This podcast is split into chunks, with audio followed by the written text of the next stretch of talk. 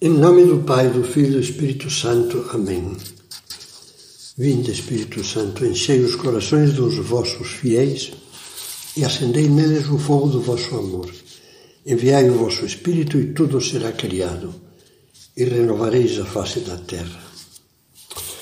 Na quarta meditação sobre as virtudes, vamos refletir um pouco, de modo geral, sobre as virtudes que nos faltam e sobre como perceber quais são as virtudes que nos faltam? Repito, de modo geral, porque as meditações em particular sobre as virtudes deixamos para o final. Que material de construção nos falta?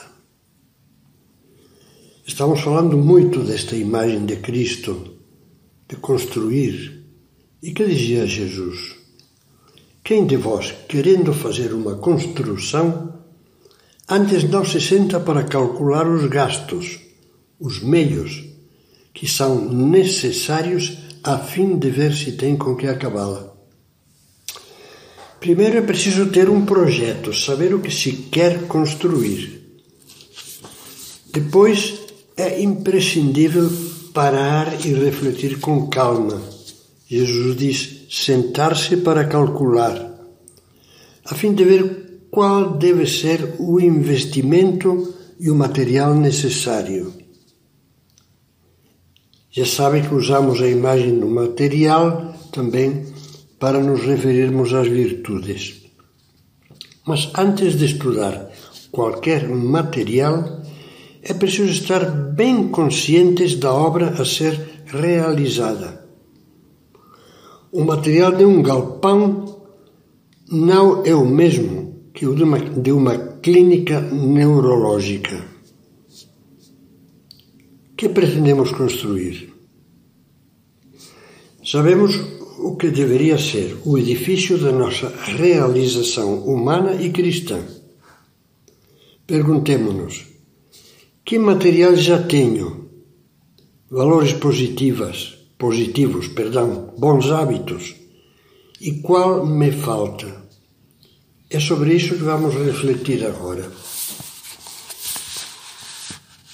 Meu amigo Luiz, editor, gosta de contar a piada do homem que, com toda seriedade, dizia: Reconheço que antes eu era convencido, agora não, agora sou perfeito.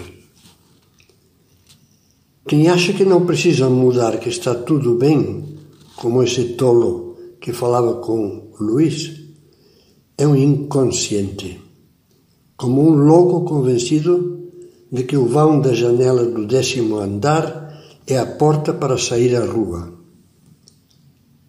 Ele não se conhece. Quem acha que está tudo bem. Isto é perigoso. O conhecimento próprio é a eterna aspiração dos sábios e dos santos. Conhece-te a ti mesmo Noscete ipsum, em latim, foi e continua a ser desde há milênios um caminho necessário para alcançar a sabedoria da vida. Mas não é fácil. Em primeiro lugar, temos que vencer o orgulho, que, como dizia São José Maria, cega tremendamente, encobre e justifica todas as nossas falhas. A vaidade, a soberba, a autocomplacência que colocam óculos deformantes nos olhos sempre oferecem argumentos para nos convencer de que o errado está certo e de que os defeitos que todo mundo vê em nós são falhas de ótica deles. São José Maria lembrava a antiga sentença que diz que o melhor negócio do mundo seria comprar os homens pelo que realmente valem e vendê-los pelo que eles creem que valem. Todos nós precisamos de ouvir humildemente as palavras de Cristo na sétima carta do Apocalipse. Conheço as tuas obras. Dizes: Sou rico, de nada necessito. E não sabes que és infeliz, miserável, pobre, cego e nu. Aconselho-te que compres de mim um colírio para ungir os olhos, de modo que possas ver claro. Essas são as palavras de Cristo. Vamos pedir-lhe que nos dê desse colírio. Outras vezes não negamos. Nós reconhecemos mesmo os nossos defeitos. É, sou preguiçoso, falta-me delicadeza, sou desordenado, sou um bagunceiro, não dou para isso ou aquilo. Mas que fazer, pensamos depois, se eu sou assim, se esse é o meu jeito, paciência. Quando nos ocorra um pensamento desse tipo, deixemos-nos sacudir por esta frase de caminho. Não digas eu sou assim, são coisas do meu caráter. São coisas da tua falta de caráter. Se homem. E por essa outra dedicada aos pessimistas. É muito cômodo dizer não presto. Não me sai bem uma só coisa. Além de que não é verdade, esse pessimismo encobre uma poltronice, uma covardia muito grande. Aquele que não aspira a mudar, a melhorar, não aspira a viver. O conformismo com os defeitos equivale a desistir da realização é optar por ficar empalhados em vida. É vegetar como um frango depenado conservado no freezer. Com razão, Deus poderia dizer-nos: Você é assim mesmo, certo? Mas já quis ser diferente? Já tentou ser melhor alguma vez? Como conhecer-nos? A resposta a essa pergunta já deu origem a muitos livros. Agora só vou apontar três pistas, dentre as sugeridas pelo próprio Cristo, para que você procure ver a, verdade no fundo do seu coração, como se lê no Salmo 51. Primeira pista, palavras de Cristo. Onde está o teu tesouro, lá está, também está o teu coração. Tesouro é aquilo que mais prezamos, que mais valorizamos. Pode ser uma pessoa querida, que é o nosso tesouro, ou o nosso sucesso, ou o dinheiro, ou o prazer. O coração, ou seja, o mundo íntimo dos nossos pensamentos, sonhos, projetos e desejos, está centrado, costuma centrar-se realmente naquilo que mais estimamos e julgamos necessário para a nossa felicidade. Pense, qual é o meu tesouro? Qual é o rei que reina em meu mundo íntimo? Para muitas pessoas, o tesouro são, é, melhor dizendo, um desses três: sucesso, satisfação, sossego, que eu chamo os três, os três S's. Se você se enquadra aí, não duvide precisa urgentemente começar a lutar contra o egoísmo.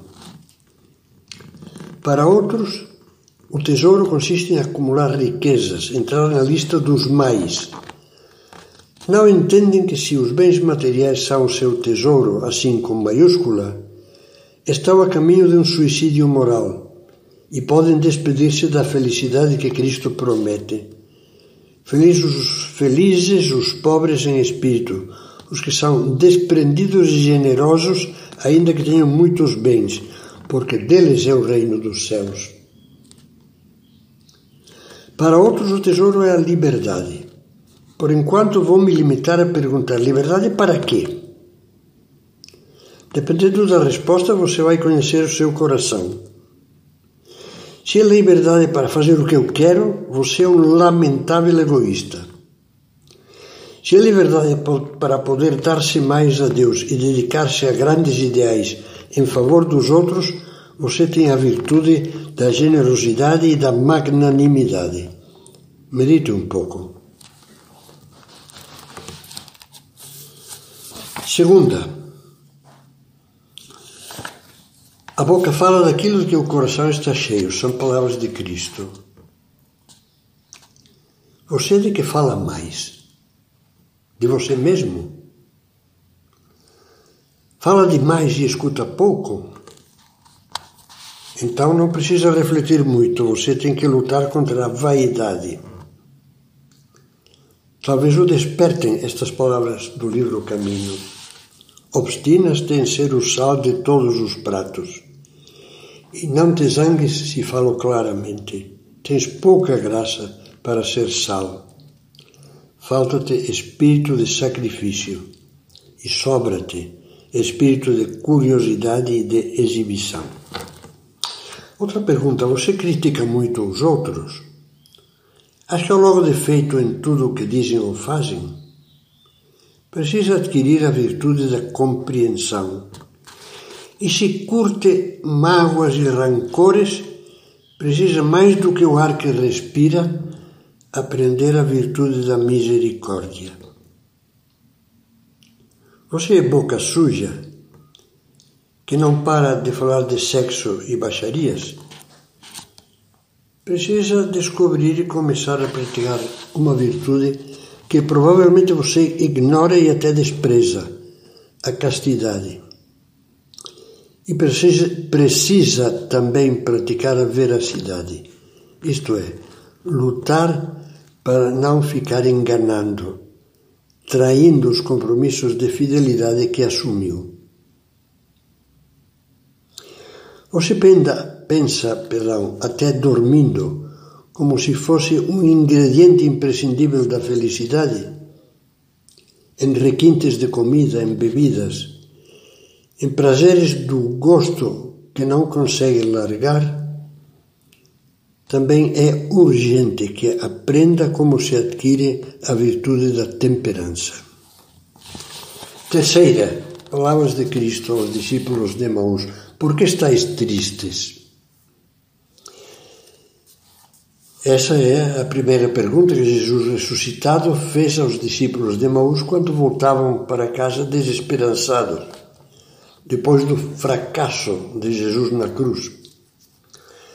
As alegrias e as tristezas não falo das que procedem do amor a Deus e aos outros, são excelentes radiografias das doenças do coração. Causa-lhe alegria o que é fácil ou o que é certo. Diz, todo feliz, consegui driblar um compromisso então no seu coração há um buraco negro, no lugar que deveria ocupar a virtude da responsabilidade. Causa-lhe muito mais alegria o que recebe do que aquilo que dá? Há um vazio no lugar da caridade e da abnegação. Quando se porta mal, entristecem-no as ofensas feitas a Deus e ao próximo? Ou só a humilhação de se ver fraco e ruim, pior do que você gostaria de se ver.